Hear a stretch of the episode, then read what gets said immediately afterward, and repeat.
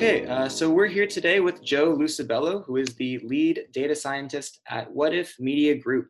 Um, and Joe's here to talk with us about uh, the importance of culture and building culture uh, in and around data scientists. Uh, so Joe, thanks for coming on. And if you want to maybe just start off by telling us a little bit about yourself, um, about what you do at What If Media Group, sort of things like that.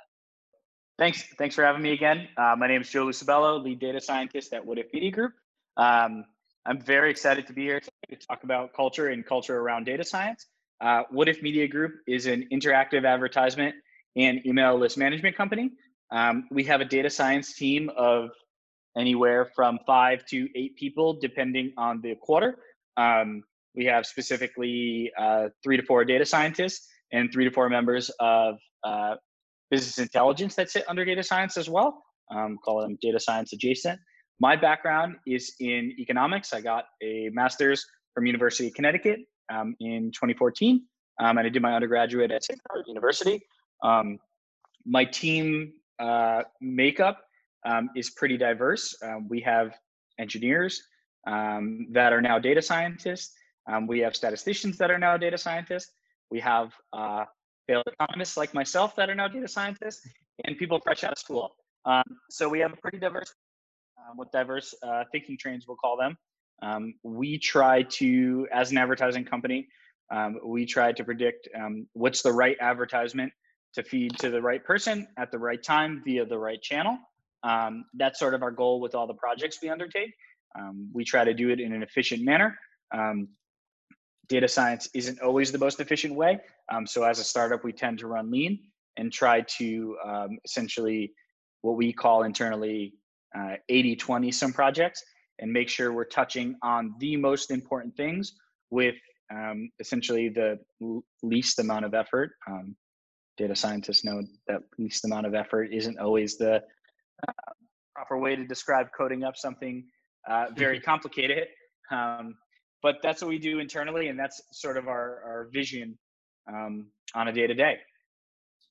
All right, thanks, Joe. And I think um, you know, since we're going to be talking about culture, it sounds like you're kind of hinting at some of these ideas already. I mean, having a a team with you know diverse backgrounds in the sort of their subject areas, you know, bringing different ideas to the plate, um, knowing, like you said, that you know sometimes the most complicated data science thing isn't the best approach. Um, that's certainly something that you know our teams like to keep in mind, and sometimes have to push back about. You know, yes, neural network sounds cool no, we don't need it to predict this or that thing necessarily, right? Let's, uh, you know, let's not bring a, I don't know, a sword to a knife fight or something. I don't know. Um, but so, but so I guess getting a little bit more into this idea of, you know, when you say like, uh, you know, team culture, culture in the workplace here, like what are, what are you really talking about as it pertains to data science? Yeah. So, you know, data science is such an interesting discipline that, uh, as you alluded to, like the idea of prediction is so important. Um, and I always tell my team um, story about how I got into driving predict things, um, which was building a tennis match predicting algorithm. Um, I am full time employed right now, which means that tennis match predicting algorithm did not work uh, well. so you know the idea of culture and the idea of learning um, is very important, right? Like not every prediction model, not every data science task you undertake is going to be financially successful, but establishing goals along the way that can make the project successful, that can make the model successful, that can make what we call internally the playbook successful um, is very important. And internally at What If Media Group, we try to think about the playbook to a data science model. So we're tackling this problem that exists within the company, um, we try to sort of check off the boxes from uh, you know least to most effort from a modeling perspective um, and then understand what are touchstones along the way that we can hit such that this project will be successful even if the prediction itself isn't successful. Sometimes um, some of the best data science projects are, are doomed from the beginning just because we don't have the right data points to um, to predict accurately um, but that doesn't mean in one year you won't have those data points. So having that playbook, having that documentation to come back to and say, gee, this is something we did last year. What we were really missing were, you know, the number of left-handed people in the pool, and now we have that number. So let's start using it. Um, and and being able to refer to set and being able to successfully accomplish a project without the financial implications sometimes is the most important thing. All right, so I think we'll have a few things we'll be getting into here. I think sort of you know within teams, uh, between teams and other stakeholders, and um, and I really like this idea of the um, the playbook, uh, sort of how it pertains to you know uh, success along the way uh, of a project that may or may not you know come to fruition the way we hope.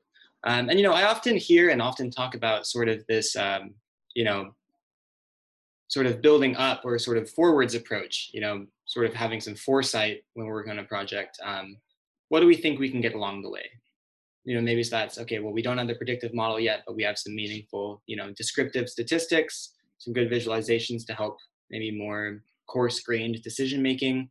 Um, and you know, we, we might find at some point we we have to switch to something more urgent. Of course, we're always, you know, seems like we'll be halfway to, you know, some really cool, ambitious thing, and now we're putting out fires somewhere else. So that's, of course, I'm I'm sure part of it. But um, you know, like you said, we we want to make sure that we still get something meaningful and valuable and, and learn something. And I think like the playbook's a really interesting idea that way.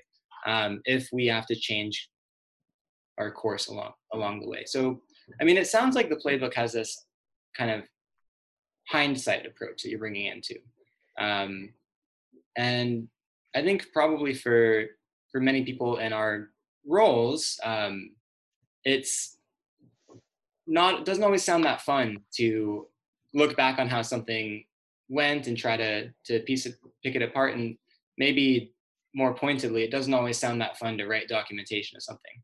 Um, but i certainly think it sounds very very valuable. So could you talk a little bit about you know when you and your team uh, you know the way that you implement this playbook like sort of what does this process look like maybe at a more implementation level or, or you know how do you how do you make sure you know it, it contains like what you what you really need in the future?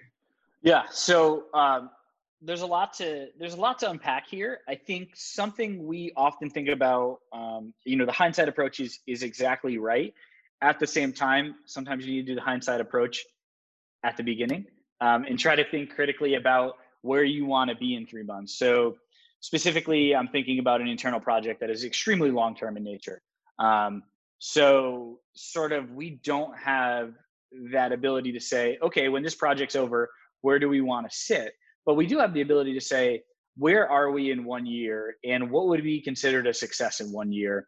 What are the technical things we can accomplish in the next year that would be positive? What are the non-technical things we can accomplish uh, and it would be positive?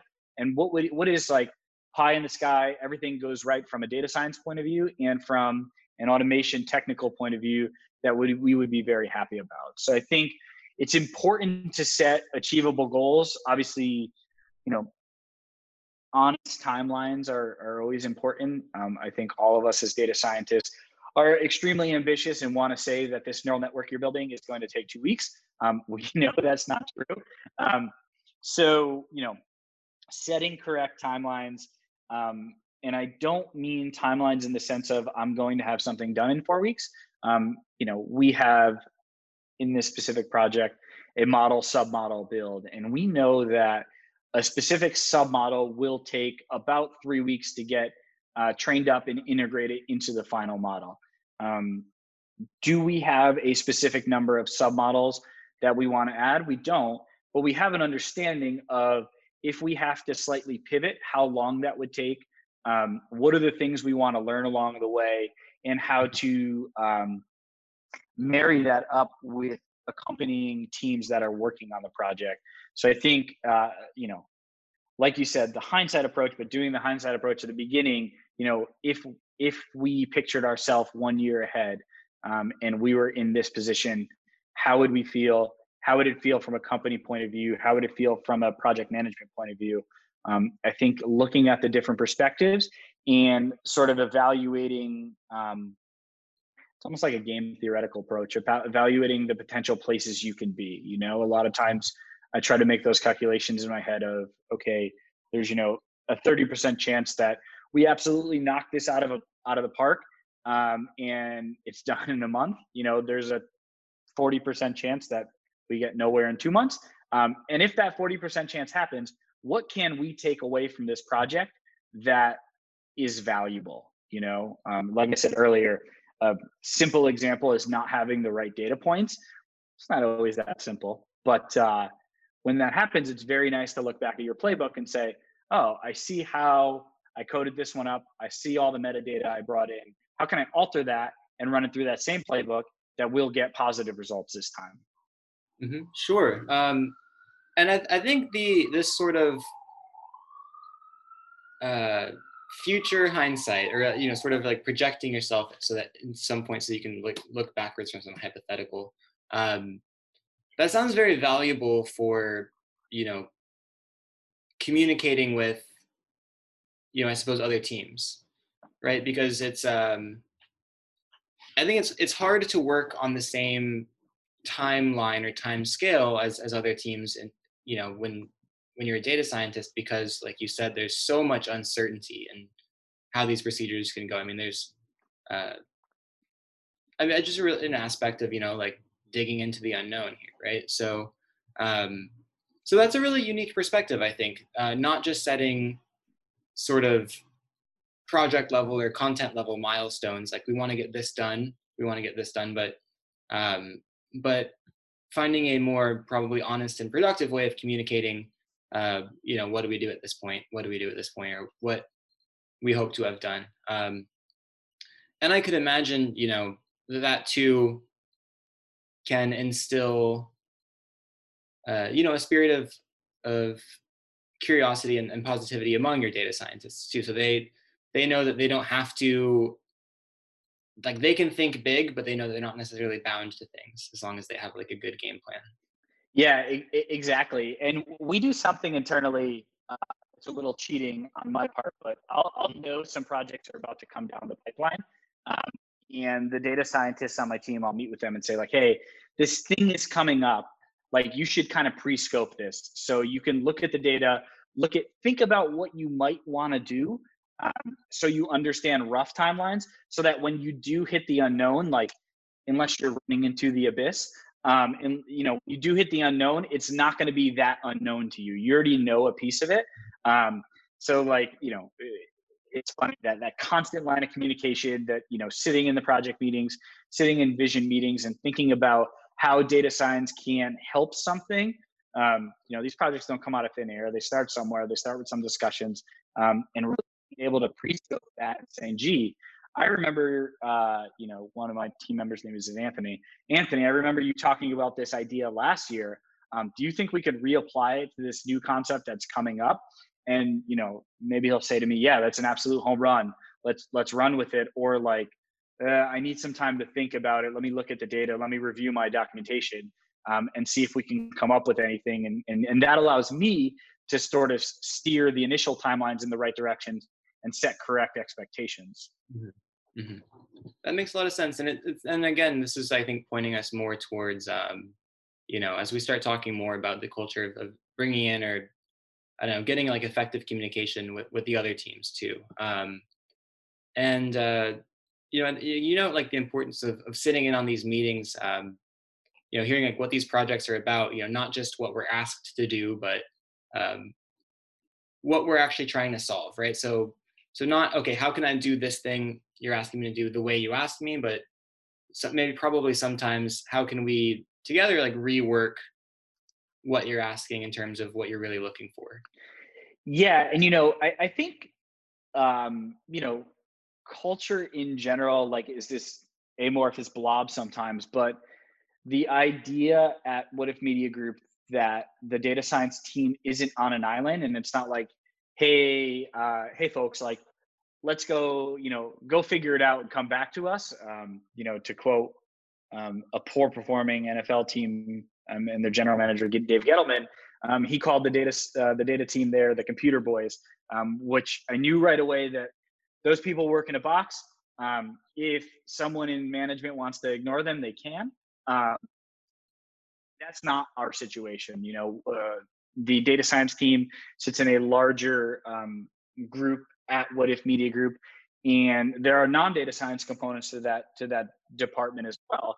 And one thing data science does is education to make sure that the other teams inside that department intimately understand what we're doing like know they don't have to code in python or spin up you know um, jupyter notebook and, and, and do some work but they should understand generally the idea of inputs outputs um, that a bunch of fancy math happens in the middle um, there's data cleaning um, you know, and what the abilities we have are the idea of feature importance versus coefficients, things of that sort. Um, and then the other, I, the other thing that spawns from that is their motivation to participate. So as a data scientist, as anybody who works in data, um, we've all experienced this where you get a project, you look at the SQL table, you look at the CSV file, and all these data points are there, and you're like, oh, I think I think column F means this, um, and turns out it means something totally different. Um, whereas at What If Media Group, data science, we'll scope out the project, talk about these features. Someone will say like, outside it, say, hey, that's actually not what that is. Actually, this is, you know, um, the column that says lefties isn't number of left-handed people. It's number of, you know, left finger mouse clicks or something of that sort. And it's totally different. Um, and those are things that we work through constantly. And it's the idea that the data scientists are able to tinker with that stuff and the rest of the department is able to say gee um, i know what you're trying to do. It's not exactly that but how can we use this in, effect, in an effective manner um, and get good results from it? So it goes both ways both data science informing other teams of what we're doing how we're doing it and get them a basic understanding and the other team saying that a data scientist gee i see where you're going with this but uh, from a business point of view, it's actually slightly different. So it's a it's a good uh, give and take there. Yeah, absolutely. I mean, that education is a, a two way street, um, and you know, it, it's it's been my experience that uh, you know a lot of the time the you know you, you can get a lot of the sort of domain experience uh, on the job and in these you know these conversations, project meetings. Um, more unstructured way, but but oftentimes it's very helpful to set aside some formalized, um, you know, structured time for uh, for going over like these general data science ideas because it's to as as I found and you know as someone who uh, you know spends a lot of time actually like teaching data science courses and also like kind of carrying out these projects. Um, the ideas apply, but it's hard to talk about them in general when you're in a specific project. So I think that sounds very helpful. Yeah, and and then, and with that being said, the nomenclature is so important, right? Like the the words you use to describe things like whether it's model or training data or you know independent variable versus deep dependent variable, like getting that basic understanding, maybe not company wide, but department wide, and, and the parties that you're working closely with that are non-data science is so important, and allows you to speak the same language. It allows you to break down uh, misunderstandings that might occur um, you know, for example, in that same submodel model structure, um, we have submodels that, you know, just they almost like don't add up, right? Um, this business has existed for many years without data science very successfully. Um, so the people on the business point of view intimately understand what drives revenue and what what does a very good job. And from a data science point of view, sometimes we'll spin up these models and they're just not completely contrary to what they believe, um, which those are always fun too, but they're just, they don't prove one way or the other. Um, and that's usually the instances where we say, like, data science says, hey, this thing you told me that was important isn't important. Why? Um, and that's their opportunity. You know, gee, that left-handed click, left left uh, left-handers example I keep giving that that column is just incorrect. Um, you're not capturing it in the correct manner which we think about it. So it's it's awesome to have sort of that two-way street. And honestly, it's it's super helpful as a data scientist to be able to lean on so many like subject matter experts in the area and, and just honestly ask stupid questions and get the answers we want. Right, absolutely. Um, definitely definitely no stupid questions and that that nomenclature thing is is big too because it's um it's so important to be able to get on the same page as someone but it can be so um you know trying to establish like common terminology can be um you know, I find can be like sort of alienating by the same token it can be welcoming, right? Because you don't want to be pedantic. You don't want to be every time someone says variable, you're like feature or like you know label, uh, output, you know, all these kinds of things. And so, uh, you know, I've I found that, um, you know, again, kind of spending that that time abstract away a little bit from you know the projects, just doing the the more I think like generalized kind of educations is very welcoming that way. So someone can can say, okay, they're not just being, um, you know, they're not just trying to correct me and, and make me feel or sound dumb or like I don't know what I'm talking about. But there's a reason that we have to deal with all these like almost frustratingly specific terms sometimes. Exactly, exactly. And you know, uh, and a, a, good example of that is last week uh, we spent data science spent about an hour and a half talking about multicollinearity. Um, and then we introduced the idea outside of data science. Um, and multicollinearity is probably top three most annoying words you'll ever hear in your life. Um, so I think when everybody heard it, their eyes glazed over. But then when we began describing what it is and how it's a problem, it reduced, uh, you know, the amount of words needed to use to describe what's going on from a to one single word. Um, right, and it's like, right. wow, that's a problem that's pervasive, not just in this project, but elsewhere.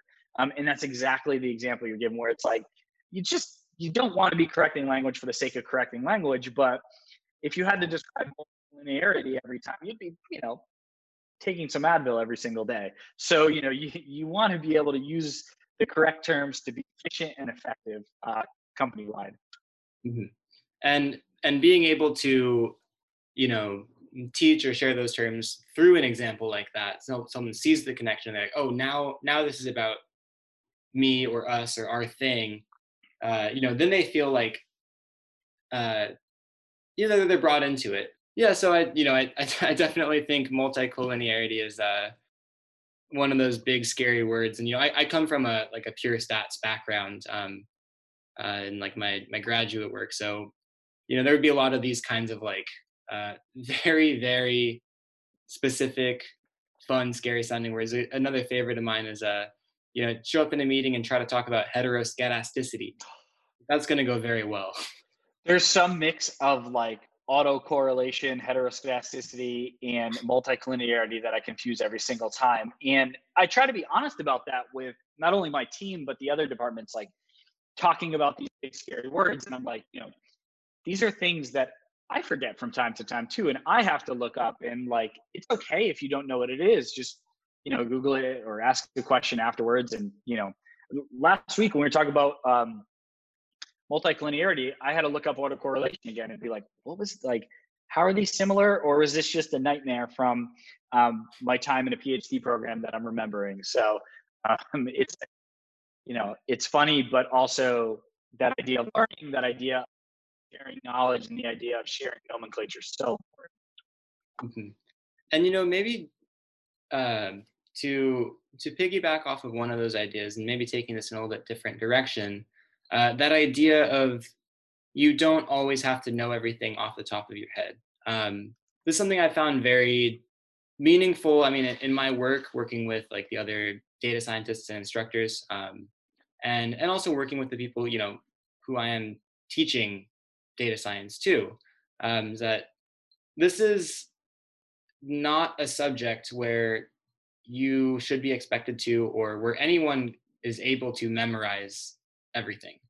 Um, you know, I, I try to say that a, you know, probably the the skill you should be looking for most is how can I get really good at googling what I actually need, get really good at, uh, you know, which one of those uh, I don't know, Stack Overflow links is the one I actually need.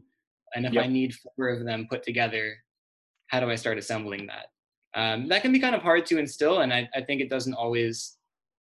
It's not always clear immediately, like maybe what I mean when I say that, or or why that's so important. But um, you know, I found that that that's a big part of making people feel, you know, like not intimidated or like there's, you know, less like there's so much they don't know and more like there's always so much to learn which is i think a much more exciting way to think about it yeah the, the positive spin on it's so so important and, and, and that goes back to like the culture of learning and the culture of accepting that you're not going to know everything. I mean that's why i love my team's um, sort of heterogeneity and background um, you know between the statisticians the com, you know computer engineers um, uh, business intelligence and econ backgrounds versus um, statisticians. It's just there is a bucket of each of those that can be leveraged you know and then there's countless amounts of blogs that you'll read that um, you'll find the coolest thing and want to implement it. Um, my best example was you know um, i spend a good time reading data science blogs because it you know just constantly learning constantly learning these new ideas and i learned something about anomaly detection and i don't think i've stopped talking about anomaly detection since. Like i was able to toy around with it at my you know job four years ago i brought it to my new job um, two years ago, and then I brought it to What If Media Group too. It's not a new idea by any means, but it's this topic that I've learned that we're just constantly reapplying with new data sets and constantly reapplying from like an alerts point of view, from a this thing is on fire point of view to this thing is performing way better than we expected. So the idea of learning and, and just instilling that in my team, like um, certain people learn from um, documentation much better. Data engineers specifically are always fantastic at breaking down documentation, understanding what it is, versus I'm the type of person that likes to go to the University of Google and find a page on Stack Overflow and learn what I'm doing wrong and try it out. Um, you know, different backgrounds, different manners of learning, and just just you're right that idea of we're learning together we're learning it's okay if you don't know something um, someone else somewhere does and we'll learn more about it. Mm-hmm. sure and you know and it's helpful too to you know with those variety of sources um, to you know not just to learn some like sometimes to like learn a new way of talking about something through those sources. So i i know a lot of people who are you know very comfortable with uh like peer reviewed academic journals talking about the most cutting edge you know everything um which are extremely opaque in terms of how they're written and how they're read. So uh, you know, I often encourage people to, all right, like I know that you understand this, but read a few, you know, more general audience like blog posts. See how people talk about this. See if any of this really actually challenges your assumptions of how much you think you know. Because a lot of the times, you know, I I find that to really understand something is to be able to explain it to just about anybody. It goes back to the old uh, office quote of Michael Scott. Why don't Why don't you explain to me like I'm five? Um, that's basically it. I mean, you know, I, I the question used to always be um, in college. I don't know why my college always hit on this, but like, if you had to go home and explain to your parents what you were learning, what would you tell them? I'm like, gee, I don't know. Um, but but now, like, I think it's so important to be able to speak the same same language and you know inside my company, like one of my accountabilities is to build that bridge between data science and the rest of the company, right? Like they, I'm lucky to work at a place that they had a strong desire to not have data science sit in a box somewhere else um, and just do things and listen when they want. And they want data science to actually participate company wide in initiatives and, and think critically about ongoing initiatives and things of that sort. So I'm, I'm very lucky to have stepped in a culture that um, already had that built. Um, you know, so uh, acting as that bridge was a little bit easier to me, um, but it's definitely important anywhere you work. You know, maybe just any final, you know, pieces of advice to someone who is, you know, looking to instill or, you know, continue driving uh, this type of culture, whether they are data scientists or you know very data adjacent um, or maybe budding data scientists like what, what would you say to these people? I definitely would advocate to not be afraid. Um, i think from a large point of view uh, you know sort of a macro try new things you know in your careers and see if they work. I, you know i advocate for that. This is coming from a person that um, you know exited two phd programs um, and then now a data scientist. Um, you know not being afraid to try new things on a macro level and also a micro level like from a day to day, there's so much code that I have stored in places that I'm just like, oh, I remember I was trying to go down that path for this thing and it just never actually worked. I'm comfortable failure and be comfortable in trying new things and seeing if they're going to work, if they don't work. Um, you know, the idea of I was an athlete growing up and the idea of moral victories and actual victories, and that kind of applies to data science, not so much moral, but in the documentation sense, right? Um, we can succeed and win in this project if it makes a lot of money and we do it all the time. Um, we can succeed and also take a win away if we build the proper process and build the proper playbook um, to run again if it doesn't work out. Um, financial impact uh, of zero, you know? So, um, not being afraid to learn, not being afraid to be wrong and fail, that's so, so important. And just keep picking yourself back up and trying again. Just thanks again. Um, it's been a wonderful conversation, and I really appreciate you coming on the podcast. Yeah, I had a blast. Uh, thank you for having me.